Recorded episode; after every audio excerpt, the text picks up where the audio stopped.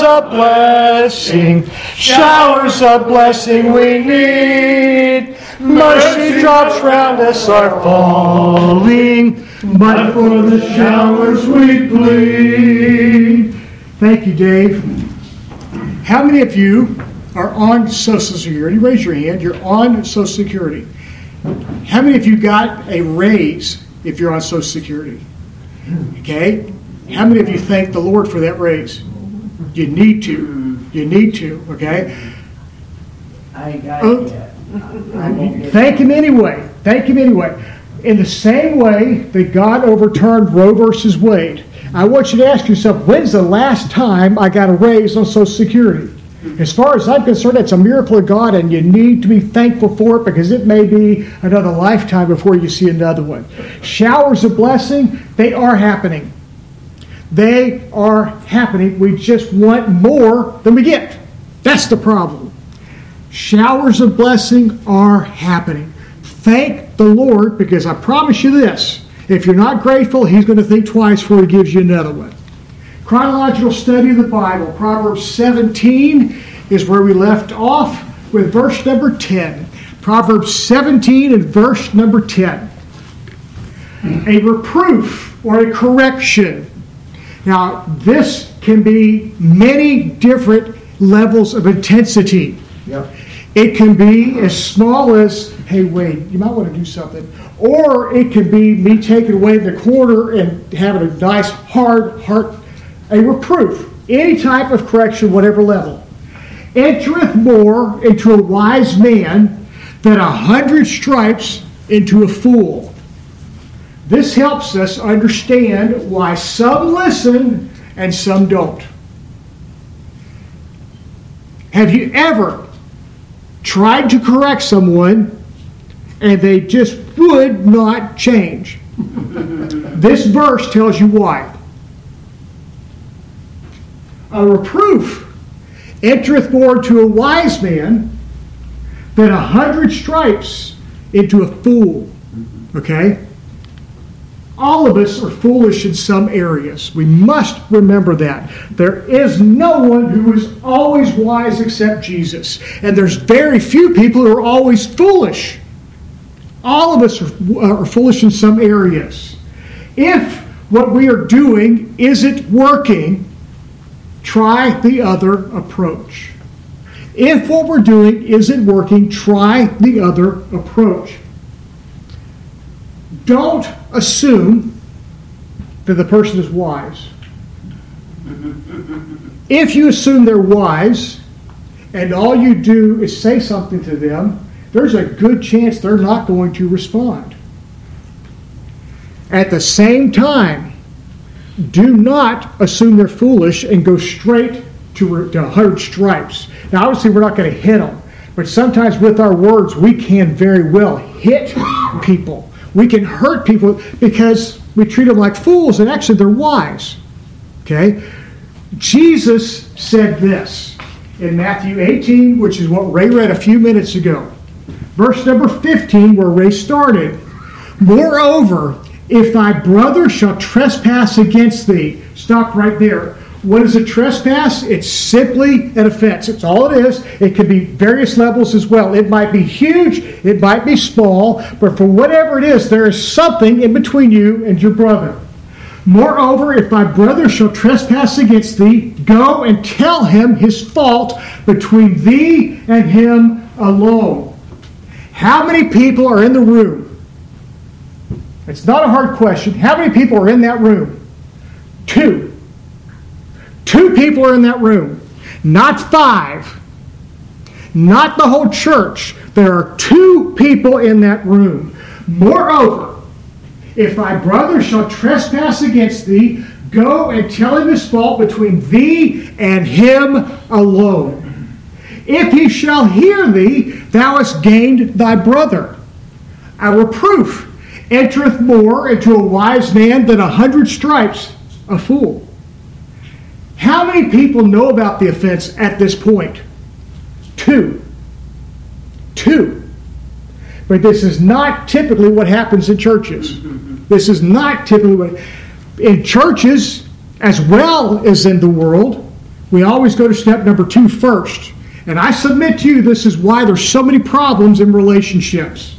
Step number two, but if he will not hear thee after that initial conversation, if he will not hear thee, then take with thee one or two more. How many's in the room here? Four at the most. Not ten, not twenty, four at the most. Then take with thee one or two more, that in the mouth of two or three witnesses every word may be established. What's the goal? The goal is a reproof. Entereth the more into a wise man than a hundred stripes into a fool. The goal is to correct the situation, not beat him up. We want to solve the problem. And if he shall neglect to hear them, tell it unto the church. If he neglect to hear them, tell it to the church. I've been in church my whole life. Rarely do I see step one. I've never seen step three. Never. What typically happens, we go straight to step two and we get mad at each other, and something happens to where we can't get along for a long time. That's typically what happens, and that is wrong. It is wrong. What it is, it's treating our brother as a fool. We're automatically going to he's a fool. There are three steps one on one, four on one, and then the whole church on one. That is what God, is what Jesus as God designed for the church. And I submit to you, it will work at work, it will work in your home as well. If he neglect to hear them, tell it unto the church. But what if he won't even listen to the church? But if he neglect to hear the church, let him, let him be unto thee as a heathen man, that's an unsaved person. Let him be unto you as though he's not even saved. If a man is not saved, is he allowed to have membership? Nope. No. He loses his membership. And a publican. A publican's a cheating tax collector. Okay? We are to see him as dangerous as well. Say, uh, man, that just seems like a whole lot. A hundred stripes is where we're at at that point. We're not going to physically hurt him, but we are going to say this situation needs to be removed from our congregation, and we're not afraid to do what Jesus said to get it done. The problem is, is we want to go straight to step two and stay on step two, and almost never does it work. This process works every single time. It works every single time. But what if we don't want to do all that?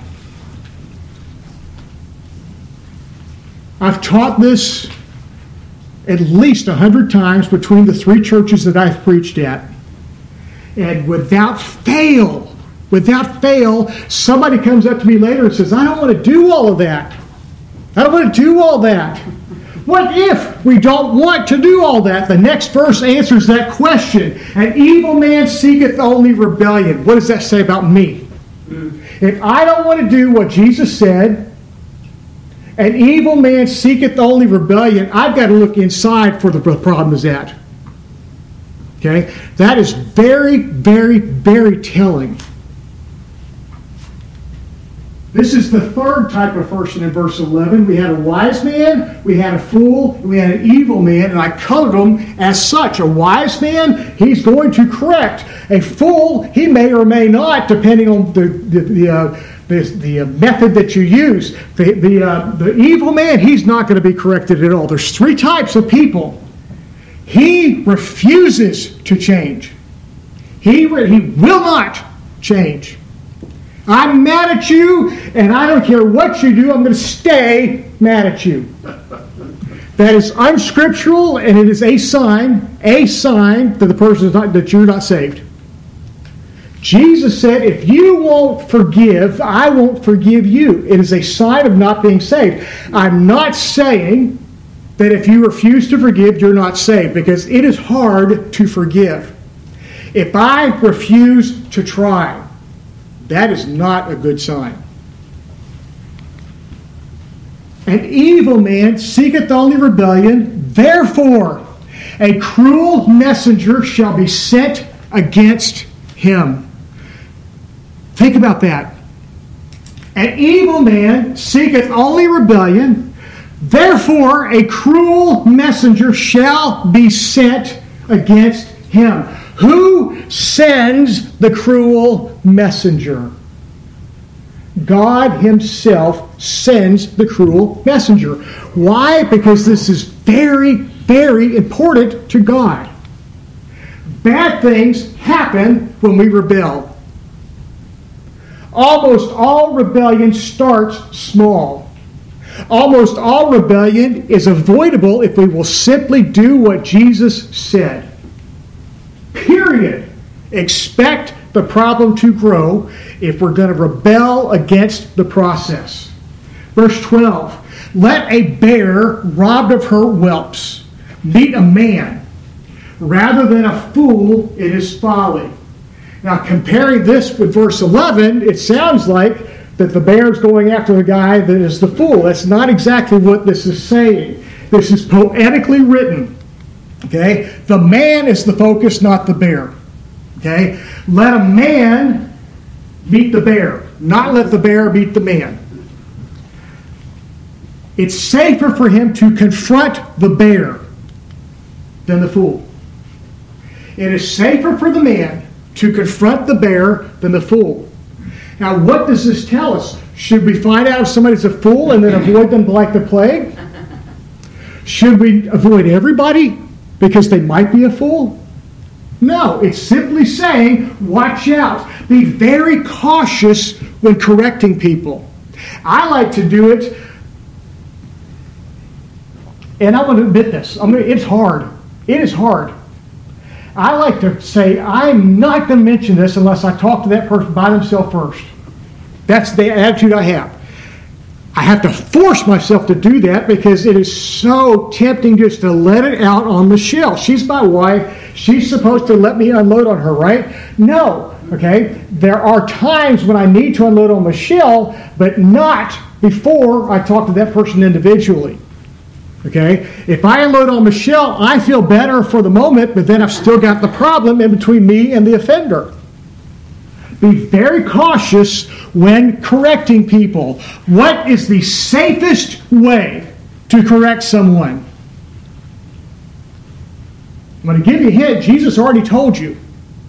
The safest way to correct someone is one on one privately. But we don't do that. What we do is we go and gossip to everybody else. And now it's huge and it's going to get bad because he's going to defend himself one on one, he is less likely to kick back because there's very little threat. There's no one else hearing it, there's no one else judging him. You typically are going to be a little bit on the scared side, which is going to speak to him that you're not dangerous. The safest way to correct someone is one on one. But if that doesn't work, if that doesn't work, the next safest way is with four people you, him, and two or three others. Four or five. Not the whole church. But so often, it turns into the whole church knows about it. That he found out the whole church knows about it. And now it's big. It doesn't need to get that way. At the same time, be cautious about it. Start by letting them know we care. What I do is I say, Can we read a passage of Scripture, just you and me? And I take them right here. I read Matthew 18, verse 15. Or verse, um, 15. And I say, This is where we're at. And because I care about our church, I care about you, I care about our relationship, this is what I need to say. I hope you take it in the spirit that it's meant. But start by letting them know you care. Don't start with, you hurt me, because at that point his defense goes up. Start with letting him know you care and want to help. always use Scripture. And the easiest one to use is Matthew 18 15 because it's applicable. Always use Scripture. Why? It will keep us from sounding hypocritical. Wade, I care about you. I care about you. I care about the church. Okay? There's something that you do. You have to stop doing whatever. Immediately he says, Well, you do that same thing. Immediately he says, You do that same thing. Go to a verse. Go to a verse. Where what do your homework, go to a verse and say, see this verse right here? You and I both need to work on this. Will you help me work on this? At that point, you're a team. The problem goes away. It's amazing how close friendships start with a problem. If it feels good, don't say it. If it feels good, don't say it. If you get nothing else out of what I just taught you, remember that. The reason we skip the process is because it feels good. If it feels good, do not say it. Finish by asking how we can help. This process will save churches. This process will save relationships. This process is scriptural. This process came from Jesus himself. Verse 13 Whoso rewardeth evil for good, evil shall not depart from his house. Let's suppose I do the process. I go all the way to the church because Jesus said to do it. And he still won't respond. At that point, God's made a promise to him. Whoso rewardeth evil for good, evil shall not depart from his house.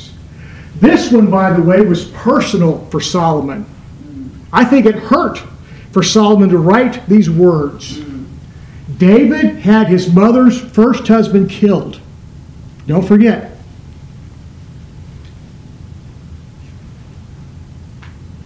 David had his mother's first husband killed. Whoso rewardeth evil for good, evil shall not depart from his house. Solomon saw the mess that became of his family. He had to watch it happen. And I submit to you, he knew what was happening and couldn't do a thing about it. That being said, everyone has their difficulties. Everyone has their difficulties. Difficulties are not necessarily a result of being evil. Okay? We learn that with Job. We learn that with Jesus. We learn that with several of the disciples, depending on what point they were in their life. Difficulty can come to the most innocent of people, which Jesus is the most innocent and he had the most difficulty. So difficulty does not necessarily come from sin. Those who do not seek Jesus have even more. Those who do not seek Jesus have even more difficulty. Why? Because they ain't doing the three steps. They don't know about the three steps. They have no idea that there's a way to solve a problem that works. Those who harm others have even more. Why do I say this? My natural sinful instinct is to want retribution. Do I want justice or do I want to feel better? If I want justice, it's got to be saved for God. It's got to be saved for God. God will bring absolute justice. However, He's not going to let me watch. I don't get to sit back and enjoy it. But if all I do is kick back and make myself feel better, I made the problem worse. Turn to hymn 123. 123. Tell it to Jesus, not to each other. Are you weary? Are you heavy hearted? Tell it to Jesus. Tell it to Jesus. Are you grieving over joys departed? Tell it to Jesus alone.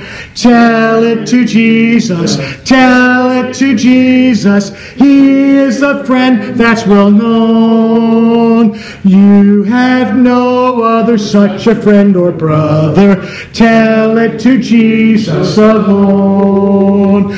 Do the tears flow down your cheeks unbidden? Tell it to Jesus. Tell it to Jesus.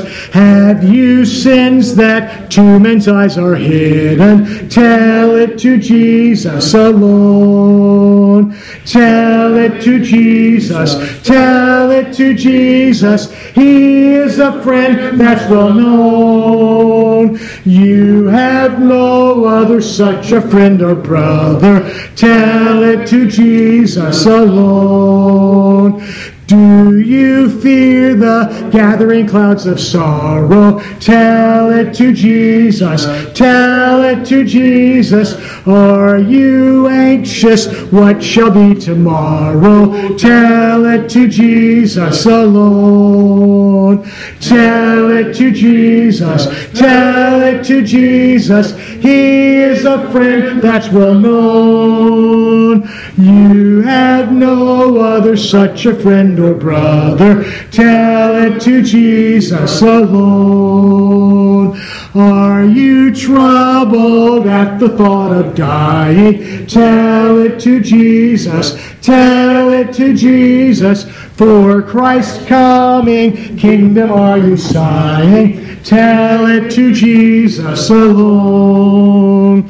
Tell it to Jesus. Tell it to Jesus. He is a friend that's well known. You have no other such a friend or brother. Tell it to Jesus alone. Verse 14.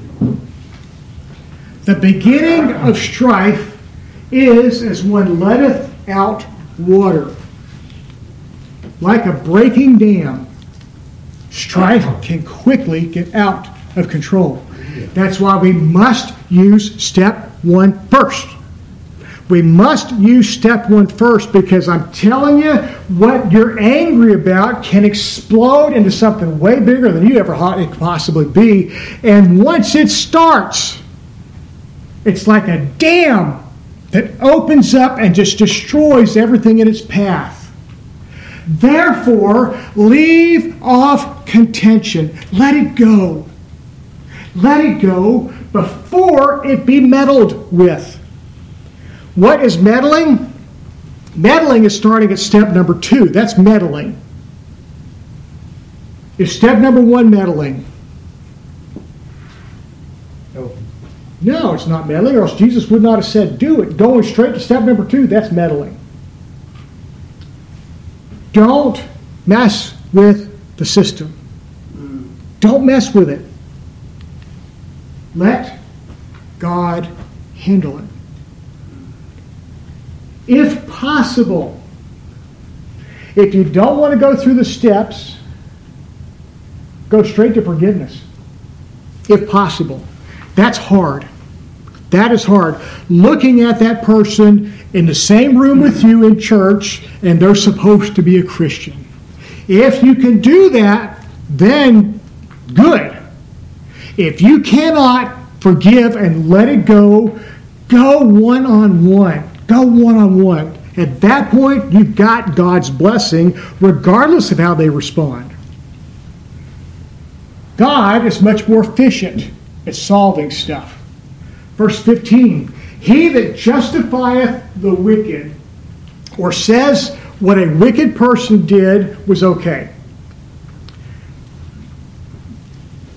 What is wicked? Simply not seeking Jesus.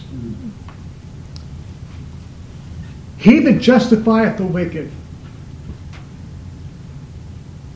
The most common way this happens is I think God will understand.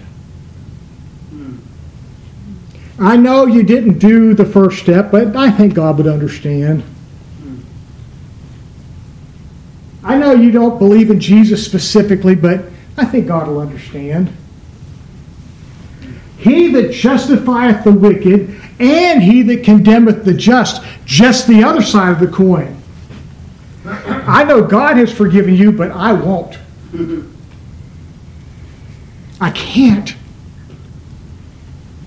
He that justifieth the wicked and he that condemneth the just, even they both are abomination unto the Lord. Literally, God hates them.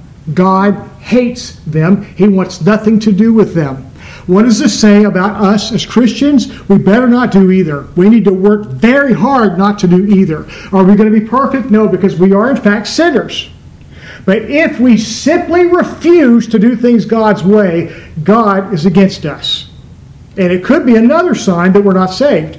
I, I want to be very careful when I say someone's not saved if they do this, because a Christian can do anything a non Christian can do. True. But we need to understand that just because I said the sinner's prayer when I was eight years old does not mean I'm automatically saved. It might have been not as real as I thought it was either. It might be an indication I need to get this straightened out with God. Whoops. Give, God hates injustice. Sometimes He allows it to go on for a long time, but God hates it. God will make it right. If there's one thing that we see in Scripture is that God absolutely will judge sin eventually. God is kind, which is why we're all still alive. But eventually, every single sin will get paid for, and God especially hates injustice. He will make it right. Verse 16 Wherefore is there a price in the hand of a fool to get wisdom, seeing he hath no heart to it. Again, poetically spoken. Wherefore is there a price in the hand of a fool to get wisdom? How much would he pay to get wisdom? Seeing he hath no heart to it. He does nothing to get it. He doesn't even want it. Wisdom to him is irrelevant. Wisdom to him is work. Wisdom him says, it would make me feel so much better if I could just unload on my the enemy and just walk away. Just unload and walk away. A fool doesn't care that he's hurting himself. He doesn't care. I know this is going to get me in jail, but I'm going to do it anyway. I know this is going to cause me a problem, but I'm going to do it anyway. I know that I might get caught. I'm going to do it anyway. Why are they like that? They don't want wisdom. Wisdom is too hard for it's too much work. They're not interested in it. Because, yeah, I said that already. Verse 17 A friend loveth at all times. I'm not going to ask you to raise your hand, but how many of you had a friend that stabbed you in the back at one time or another? Proverbs are not promises. Proverbs are proverbs. It's the way things usually work, even among the unsaved. A friend loveth at all times. A true friend loveth at all times. Don't forget, love is not a feeling, it's an action. It's patience, it's kindness, it's gentleness, it's long suffering. A true friend, they'll be with you even in the bad times. And a brother is born for adversity. Does that mean we get to use our family? Did God give us our family to use them when we get into trouble? Dad? I know you're not my brother, but you're the closest male to my family. Okay? That says that you're supposed to help me in adversity. Are you going to do it? What if I did it to myself? Let, let, let's suppose, let's suppose that I get angry one time and I steal something just to make it right. Just to make it right, I steal something. I get caught and go to jail.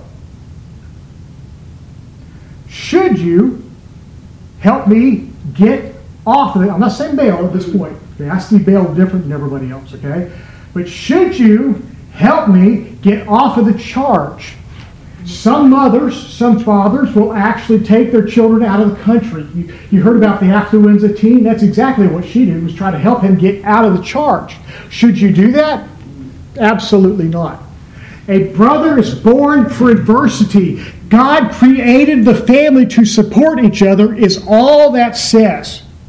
It does not say family has to help each other in every situation because there's a lot of times when the family member is doing the wrong thing. We never, ever, ever help someone do the wrong thing. Never. There is no justification, there is no need too great to help someone do the wrong thing. Well, I don't know what else to do. That's the best place they can be. That's the best place. Why? Because they got to turn to God. Is it possible that God is wanting to teach them something in this problem? Is it possible that if we help them escape this problem, that God won't get his work done? Then back off. Back off. Help them if it's genuine. If it's not genuine, let them deal with it with God's help. Sometimes they won't help. Sometimes we have family members, and they've always been users. They've always come to us. Whoops. I'm all messed up. What do you do with them? What do you do with them? You know what I think will work? Wager now my brother. Okay? One on one. One on one plus three. One on one plus the whole family. I submit to you that would work. Typically, though, we don't go one on one. We just go to the whole family. Gossip, gossip, gossip. And the family's immediately on our side because we didn't tell them his side. Now he's at war with the whole family until they get his side of the story. Then they're at war with me. One on one, one on three or four, and then the whole group works. I submit to you, it will work every single time. I don't want to go that far with it because what God is doing may be bigger than just solving this problem. But I tell you what, this process has God's blessing on it. Verse 18 A man void of understanding striketh hands. That is co-signing. That's co-signing. A man void of understanding striketh hands and becometh surety in the presence of his friend. This is the third time. First time was Proverbs 6, the second was Proverbs chapter 11. This is the third time he has warned us against co I'm not going to say who, because I don't want to embarrass anybody. I got wind that someone in this church was going to co-sign. I went to them privately and I asked them, Did I not teach you properly? you know what their answer was? Got to do what you got to do.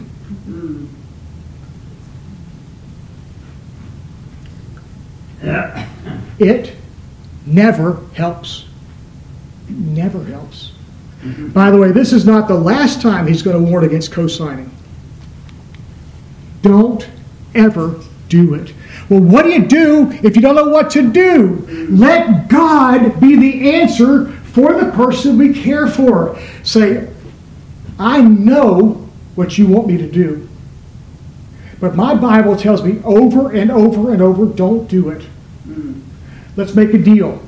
Okay? You go to God with it. You go to God with it.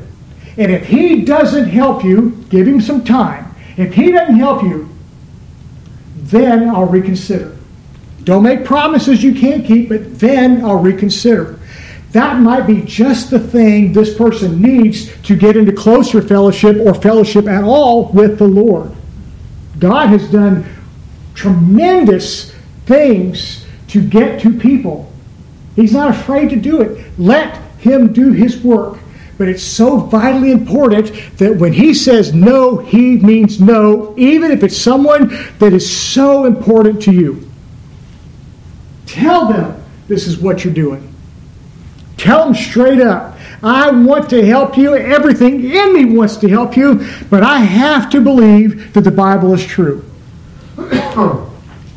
Verse 19 He that loveth transgression loveth strife. Not seeking Jesus. That's transgression. Many different levels. Not seeking Jesus brings problems. Bypassing Jesus brings problems. He that loveth transgression loveth strife. I'm just not going to do all that. I'm just not. But somehow we think it's going to solve problems. Don't answer out loud. Be honest with yourself. Don't answer out loud. In your life or the life of someone you care about, when a corner was cut, did it ever work out? I'll bet you can't name one time that it actually worked out. It maybe got them out of the problem immediately, but it turned into something bigger. Cutting corners brings problems, it never solves problems. It makes no sense to cut corners. He loveth transgression, loveth strife, and he that exalteth his gate seeketh destruction. What does it mean? Don't answer. What does it mean to exalt your gate? Because if you don't know what exalting your gate is, you might very well seek destruction and don't even know you're doing it. He that exalteth his gate seeketh destruction. He makes his gate big. That's all it means. He makes his gate big. He exalteth his gate. Well, what in the world does that mean? That's even more confusing than exalting your gate. Gates are in fences and walls. This is a form of a gate, right here. Back there is a form of a gate. Gates are in fences and walls. The bigger the gate, the more risk of someone getting in. Now let's think about this for a second. Every single window, every single door is a chance for someone to get in here that we don't want in here. Whether we're here or not, it's an opportunity. If I brick up the windows, now they only have two opportunities. If I brick up this door, I lower it even more. However, that door is the bigger of the two. Now, let's suppose they're wanting to bring something in here that's large. The only gate that's safe to have is this one because the large thing can't come in. That's the only gate that's safe to have. I believe this is a warning to always be on guard. Always be on guard. Exalteth his gate, he opens himself up. He's not paying attention. He's just going with the flow. It's dangerous. Expect sinners to sin, even saved sinners. They're going to sin. If sinners could stop sinning, then why in the world did Jesus have to go to the cross? Jesus had to go to the cross because sinners can't stop sinning. Expect it. Trust no sinner. Father, thank you for your word. Thank you for giving Jerry the wisdom to have us set it up to where I preach at 10. It is such an enjoyable thing. I, I wasn't expecting it to be this enjoyable. Thank you for Jerry Hunter and using him in this church. Father, your word has got a lot of stuff in it. Help us to do our best to learn it. Help us to do our best to do it. Help us to remember that will solve problems. In Jesus' name, amen. amen. We'll take a break.